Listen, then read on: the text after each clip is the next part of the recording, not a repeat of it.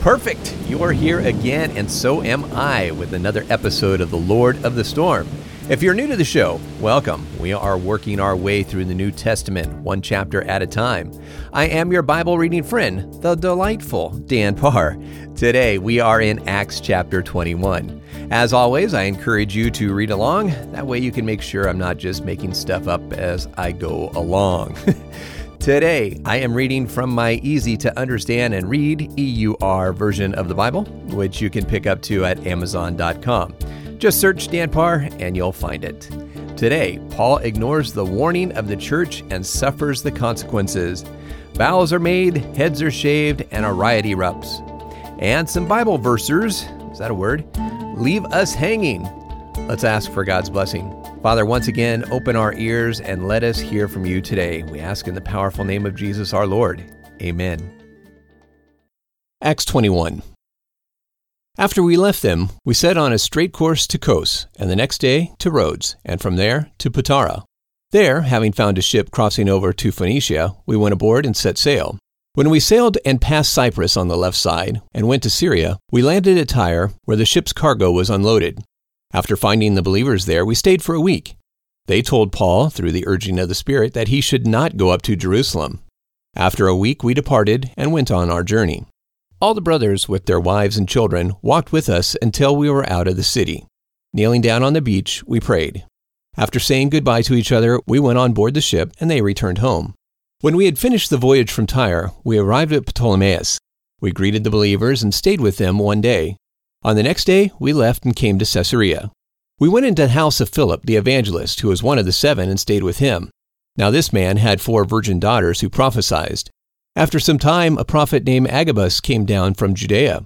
Coming to us and taking Paul's belt, he bound his own feet and hands and said, "The Holy Spirit says, so the Jews at Jerusalem will bind the man who owns this belt and will deliver him into the hands of the Gentiles."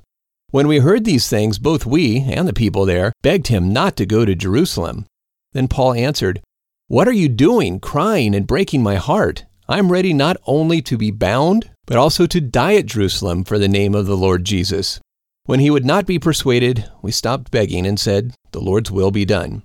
After this, we got our baggage and went up to Jerusalem. Some of the disciples from Caesarea also went with us, bringing Mnason of Cyprus, an early disciple, who we would stay with. When we arrived at Jerusalem, the believers gladly welcomed us. The next day, Paul went with us to see James, and all the elders were present. After greeting them, he reported one by one the things God had done among the Gentiles through his ministry. When they heard it, they glorified God. They said to him, "You see, brother, how many thousands there are among the believing Jews, and they are all zealous for the law? They have been told that you teach all the Jews who live alongside the Gentiles to ignore Moses' teaching, and tell them not to circumcise their children and not to walk after the customs. What can we do? The church has to meet because they will hear that you have come. So do what we tell you.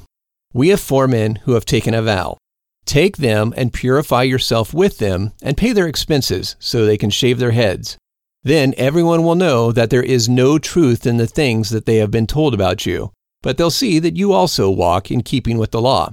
But as far as the Gentiles who believe, we have written our decision that they don't need to follow these customs, except that they should keep themselves from food offered to idols, from blood, from strangled things, and from sexual immorality."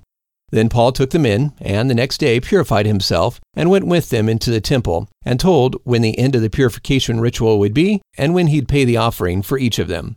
When the seven days were almost complete, the Jews from Asia saw him in the temple, and stirred up the crowd, and grabbed hold of him, and yelled, "Men of Israel, help us! This is the man who teaches everyone everywhere against our people, our law, and this place. And he even brought Greeks into the temple, and has defiled this holy place."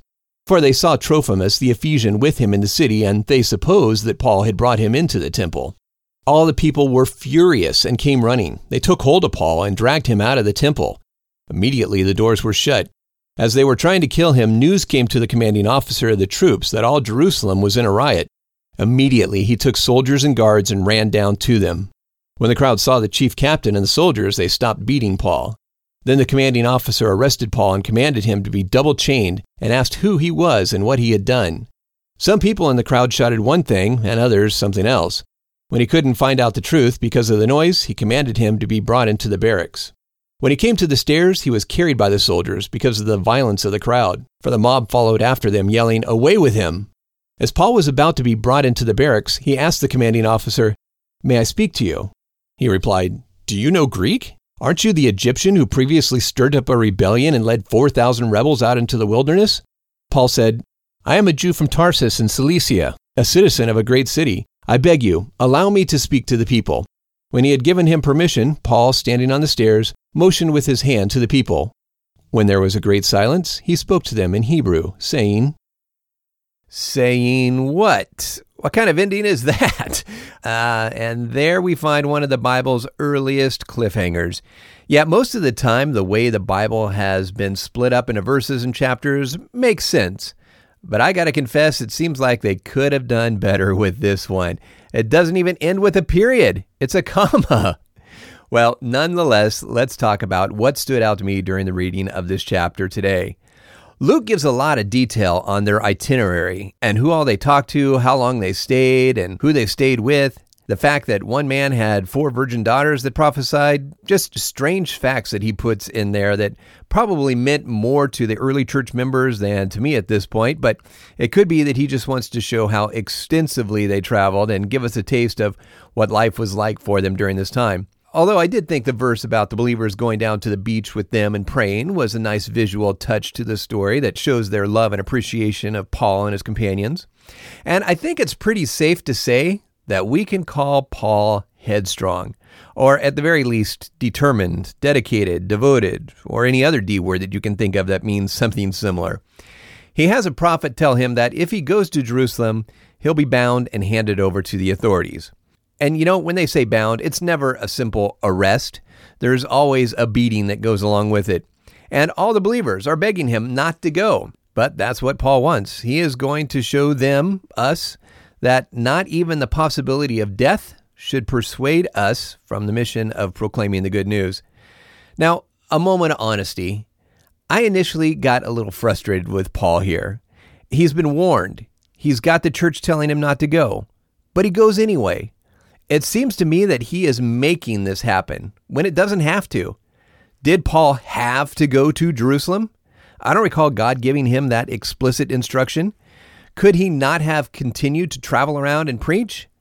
I think he could, but here's where I come to understand his decision a little better and become less frustrated with him. Wherever he went, the eventual outcome was always the same.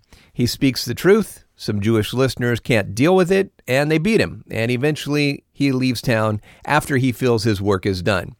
So whether he went to Jerusalem or not, he still got the same outcome ahead of him. In the garden, Jesus prayed and asked if there was some other plan God had to avoid what he was about to face. Paul likely had heard that story and thought, all right, this is the way it's going to be. Let's get on with it. Whew. You know, I admire him and think he's incredibly brave. But I don't like the fact that I, well, all believers, may at some time be called to do the same. But then I remember Paul didn't want it either. But he had such a faith in Jesus and love for him that he was willing to, as he says in this chapter, not only be bound, but also ready to die for Jesus. And what we have to remember is that these people we read about in the Bible, be it David, Abraham, Peter, or Paul, none of them were superhuman. On their own, they could do nothing, but through Jesus, they were able to stand firm in the face of adversity, and the Lord will give us the ability to do the same when or if it becomes necessary for us to do so. Let's pray. Father, we know we can do all things through Christ because you have told us we could. Thank you for the examples of bravery, tenacity, and determination that you provide us. We recognize that you have equipped each of us and fitted us and molded us in our own unique ways. And what one is called to do, another may not be, based on how you choose to use us, as you have fashioned. But thank you that no matter what we face, we know you will be right there with us. We would not be able to stand otherwise. So with that in mind, use us as you know best so we can reach the world for and through you. In Jesus' name we pray. Amen. Hey, it has been great being with you today. I'm so appreciative of you spending a few minutes with me today, and I know the Lord sees your attempts to get closer to Him, and He will reward you for it. We'll talk again soon. Thanks for listening. God bless.